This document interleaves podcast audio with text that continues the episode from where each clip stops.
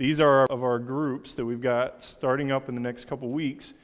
And uh, Dale, who blessed us with the violin a minute ago, is doing one on prayer. And he wanted to say that if, if you've expressed interest, if you chatted with him, uh, meet in the foyer after to kind of nail down some details on that. And I believe the rest of them have the details on the sheet. Uh, if you want to do my celebration class, celebration of discipline, just let, uh, probably need to sign up in the next couple weeks because we need to order books for that. So, otherwise, think that's what we got today. So, John Steinbeck said this He said, A child may ask, What is the world's story about? A grown man or woman may wonder, What way will the world go? How does it end? And while we're at it, what's the story about? I believe that there is only one story and only one. John Steinbeck goes on to talk a little bit more about that. And, and I think as Christians, we, we believe that the world is about one story as well, right? We've been chatting a little bit about this, and, and, and ultimately, this story that we live, this story that we're telling, is that this is the story about how the Son of God came to the far country to save sinners. There's more to the story. There's, that's not all of the story, but, but that is certainly a big chunk of it. That is certainly what this story is about. What else is this story about? This story is we believe that this world, this cosmos, has a rightful king, and his name is Jesus. And and this is how we live into his kingdom together, right? This story is lived out as the church. One of the things we've been investigating over the summer is what does it mean to be church? What is, how do we define church? And, and this is the definition we've been kind of working from is that God, church is God's people, God's image, implementing God's reign in God's rightful dominion, themselves, others, and the world, in the same way he did and would. So, we've been looking at different aspects of that. What does it mean to be church in our world today? A lot of times we say go to church or we're going to head over to the church. And, and one of the things that we've been talking about is that doesn't make any sense. doesn't make any sense if we read theology from the New Testament point of view. We are the church, so we cannot go to church. Church is the dwelling of the Holy Spirit. So, wherever we are, that's where the Holy Spirit is. And this is one of the wonderful things I think the New Testament teaches us. No longer do we have to go to a specific place to meet God. Now each of us can meet God anywhere at any time. Church is the family of Yahweh. When, when the Lord God looked out and he wanted to redeem the world, he started with a family. He started with Abraham and he started with his wife, gave them a miracle child, and from there he made a great nation. And eventually he called us in to be his brothers and his sisters and his sons and his daughters. God is a God of community. We believe that this is also what the story is about. God is a trinity, and so the story must be lived in a harmony. We, as individuals, yes, we have a relationship with God, but we can't live it all of on our own. This isn't a me and Jesus story, this is an us and Jesus story. It's a story that has to be told in many parts. And, and one of the ways that we've been looking at that is if we are the body of Christ, we've been looking at this APEST, apostles, prophets, evangelists, shepherds, teachers, as a way that we tell the story together a way that we tell the story in harmony, a way that we work together to make sure that every aspect of this story is told in some way, shape, and form. And so, another way to say that is simply that church is the body of Christ. Paul gives some insight into what the body of Christ is in 1 Corinthians, if you turn with me.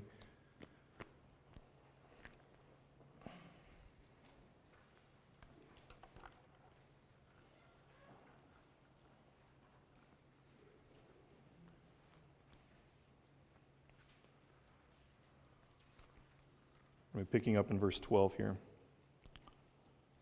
Just as a body, though one, has many parts, but all its many parts form one body, so it is with Christ. For we were all baptized by one Spirit so as to form one body, whether Jews or Gentiles, slave or free. And Paul is recognizing that there are distinctions within this body, but it is one uniform body, regardless of those distinctions. And we were all given one spirit to drink. Even so, the body is not made up of one part, but many. Now, if the foot should say, Because I am not a hand, I do not belong to the body, it would not for that reason stop being part of the body.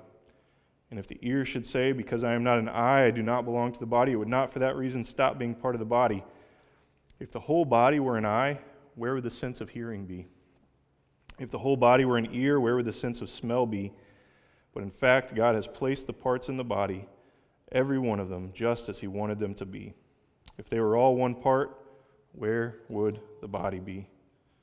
As it is, there are many parts, but one body. The eye cannot say to the hand, I don't need you, and the head cannot say to the feet, I don't need you. On the contrary, those parts of the body that seem to be weakest are indispensable. And the parts that we think are less honorable, we treat with special honor, and the parts that are unpresentable are treated with special modesty, while our presentable parts need no special treatment. But God has put the body together, giving greater honor to the parts that lacked it, so that there should be no division in the body but that its parts should have equal concern for each other. If one part suffers, every part suffers with it. If one part is honored, every part rejoices with it. Now you are the body of Christ, and each one of you is part of it. And God has placed in the church, first of all, apostles, second, prophets, third, teachers, then miracles, then gifts of healing, helping, of guidance, and of different kinds of tongues. Are all apostles? Are all prophets? Are all teachers?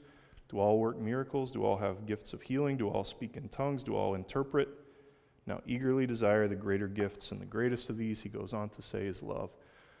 So, he gives a little bit different of a list of gifts here in Corinthians than he has in Ephesians that we've been working from. And to me, this kind of bolsters the point that neither Ephesians nor Corinthians is meant to be an exhaustive list. It's not meant to be the only, the definitive list.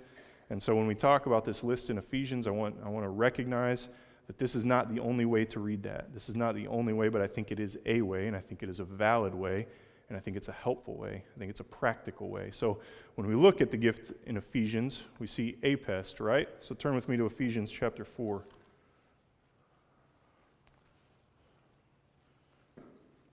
And the key part in Corinthians is he's talking about this is one body regardless of the gifts. This is all one body doing one thing. So we're not doing a bunch of different things we are all participating in this one story, this one body.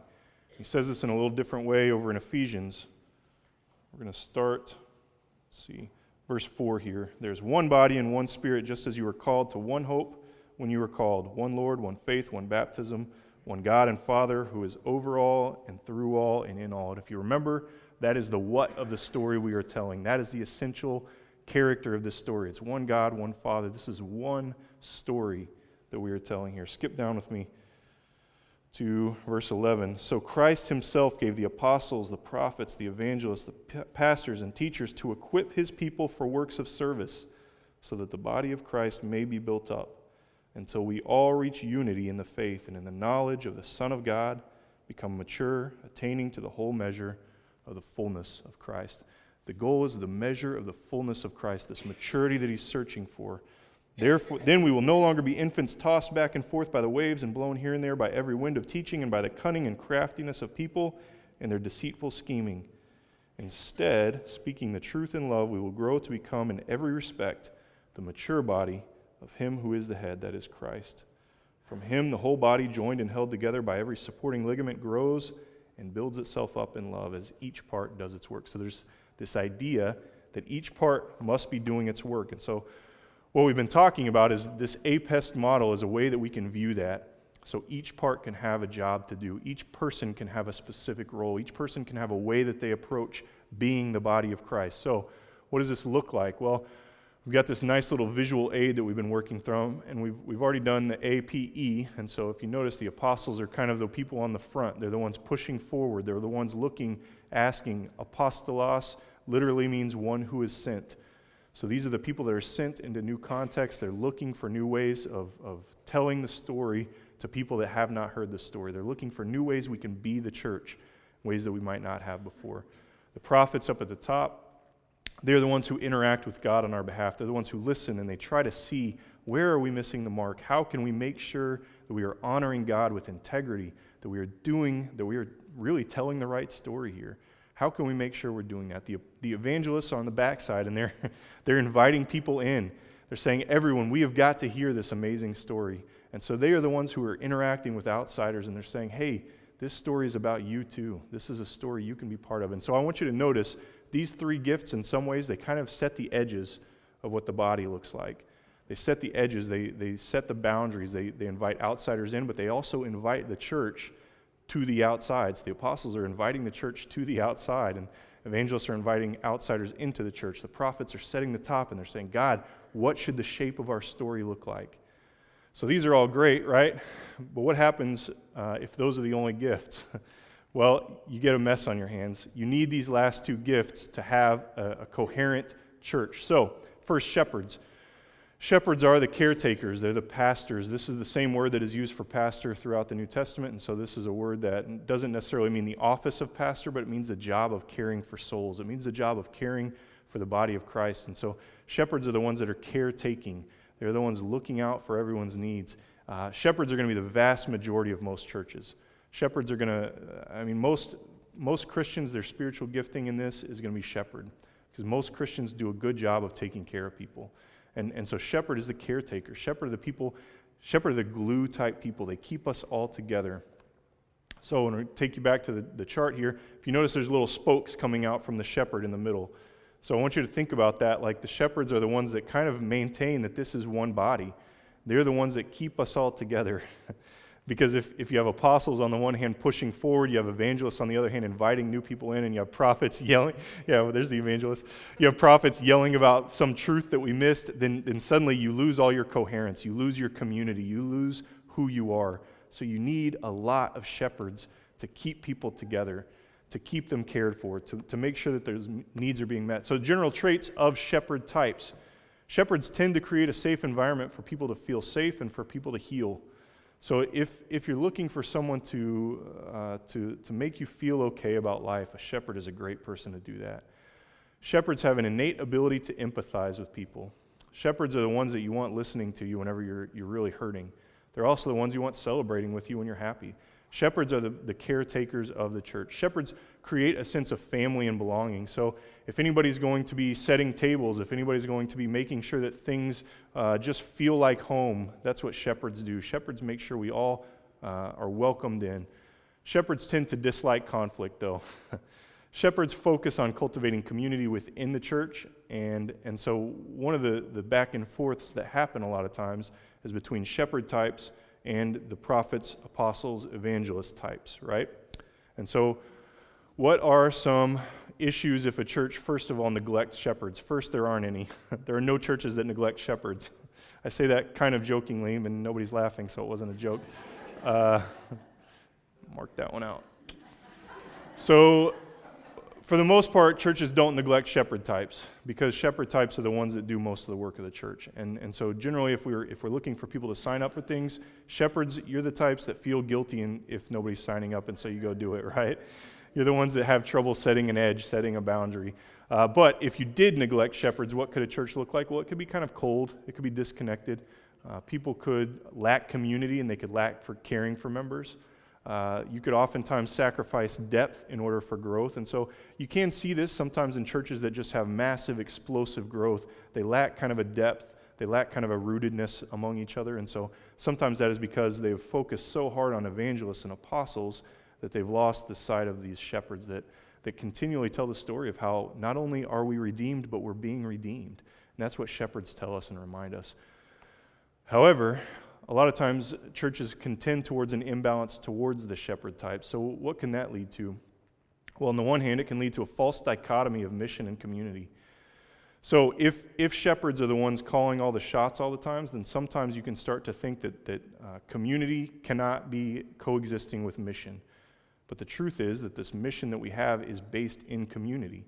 So these two go hand in hand. This community of God is a, a community that is inviting and open to all.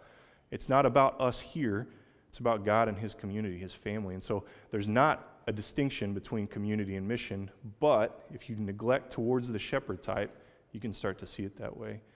Shepherd types can have trouble setting boundaries, so sometimes you would see no Sabbath among shepherd uh, shepherd centric type churches. And so sometimes you would start to say well we're just going to do everything all the time for everyone. And, and that's a shepherd's heart but it also leads to a lot of failings. It also leads to not necessarily doing things as well as you would like. Uh, shepherds, sometimes, if you lead, lean that direction too hard, you can assume any cause of discomfort or change is bad. And so, uh, if, if shepherds have a disproportionate amount of voice, then they can start to say, well, we've never done it that way. It's probably not, it's probably not any better than what we've done. And we, we're really happy doing it this way. Uh, shepherd, uh, a tendency towards that can resist any change because we're just not ready. Uh, and so you, sometimes you get a tug of war between the apostle types and the shepherd types, where the apostle types will say, We're changing whether we're ready or not. And the shepherd types will, will wait around until everyone is ready and everyone is completely comfortable and the change is too late at that point, right? And so there's this back and forth a little bit between these giftings. So, how about teachers? What do teachers do? Well, they teach, for one, so that's good. Uh, but they also bring a certain sense of structure to our story. So, if you think about, we're all telling a story, right? And so you think about apostles are looking for new ways to kind of tell that story. Prophets are making sure we're telling the right story. Evangelists are making sure we have more people to tell the story to. Shepherds help to make sure that we have a coherent story. They help to make sure that we have protagonists in our story. They help to build up our, our lead characters. And, and so we have all that, and we might say, well, then why do we need one other gift? and, and let me encourage you if you've ever read a story that doesn't have any structure to it, it is a huge mess, right? And, and so that is what happens if you don't have a teacher type. So, this guy, Tom Peters, I don't know who that is, but I like this quote. So, so we've got this. He said, Leaders win through logistics. Vision, sure. Strategy, yes. But when you go to war, you need to have both toilet paper and bullets at the right place at the right time. Tom's funnier than me today. In other words, you must win through superior logistics. And, and he's right, right? all time they talk about how wars are won through the supply lines. And, and so this is one of the things that a lot of times we take for granted as churches. We think, well, we'll have a really good spirit and we'll try really hard and we'll love each other really well. What else do we need? And the answer is we need structure, right? We need somebody that, that brings us together and reminds us that there are good parts of having a storytelling structure. So, general traits of teachers. Teachers do teach, and that's a, a big part of what they do. So, they, they help explain things that are difficult to understand. They help to uh, teach our classes. They help to make sure we, we all have an understanding of theology and the Bible. But they do more than that. Uh, teachers are often concerned with logic, order, process, and development. Teachers have a gift for outlining comprehensive systems. So, if, if I'm ever struggling with something and I'm saying, this is really what I want to do, then the people that I want to call in to help me put details to that are teacher types. They can say, well, you want to think about X, Y, Z. You want to make sure that uh, the bullets and toilet paper get to the front line, right? Uh, and so teachers are the detail type people a lot of times. Teachers often ask tough questions that lead to better insight. So if you're thinking about doing something, teachers are the ones that say, okay, well, how are we going to do X in this thing? Uh, teachers often help to operationalize the dreams of apostles and prophets. And so we start to see how these, some of these giftings start work together. If only apostles led the church, then yeah, we would try a whole lot of new things, but none of them would be organized, right? and so we need the teacher types to come in and to say, okay, here's how we make sure this actually runs. So, churches that neglect teachers become a sloppy mess. Has anybody ever been involved in that? I have because I neglect that type sometimes. uh, teachers that, uh, churches that neglect teachers can uh, lack clear communication and clear boundaries. And so everybody shows up and they're just confused and not knowing what is going on. And a lot of times that's because we've neglected the teacher tribes. Uh, churches that neglect teachers often struggle to plan, and sometimes they can struggle with poor theology, poor doctrine. And, and I, I put this last because I, I think it's important and it's a huge part of it, but I, I don't think that that is the most pressing thing a lot of times. We, we do need to make sure our doctrine and theology are good, but that's not often where we're failing, if that makes sense. So, an imbalance towards teachers, though, can lead to a legalistic mindset. So, if teachers are the ones calling the shots all the times, then suddenly we start to become all about rules and we have to do things a certain way all the time or we're failing. And so, people that step outside of that, prophets, apostles, they're suddenly bad guys because they're wrecking the order that the teachers have made. An overemphasis on profit, process and rules, disallowing any kind of spontaneity. And, and this is not good for people that are evangelist type, people that are shepherd type. They need spontaneity. They need time when they can just communicate, they can just be together. And so if, if we've overemphasized teacher types, then suddenly those undercut sometimes the evangelists and the shepherds. Uh, teacher types can become too cerebral sometimes. And so, yes, it is great that we love God with our minds, but we also have to love God with our hands and feet, right? And so there has to be a balance of those things. Uh, if we overemphasize teaching type, we can become too attached to stability and, and we don't take risks and we don't try new things. So, let's go back to this. So, the shepherd type acts as a glue in the middle. Of the teacher type kind of undermines things, they, they keep things with a solid foundation. So if you think about it like a scaffolding, teacher types help us set up a way that we can do things in a good way. And so, teacher types, a lot of times we neglect them, but they give structure to the story we're telling. So, if you think about a good story, a good story has a beginning, middle, and end. And if you start to jumble those up, well, then you don't have a good story anymore. You just have a mess. So, how in the world could all of this work? All right, so imagine that in the, the winter time, we say, you know what, we want next fall, we want to make sure we have a really good outreach focused fall season. And so we say, anybody who identifies as an evangelist, we want to invite you to this time. And we want to take a couple apostles and a couple teachers, and we get together, and the evangelists and the apostles have big ideas. And then the teachers say why or why not to do those ideas, right? The teachers say, here's how we can execute those ideas. Here's how to make sure we're doing that right. Here's how to make sure we're doing it well. So then all, everybody has a voice at that table, and then we say, okay, well, let's plan it together.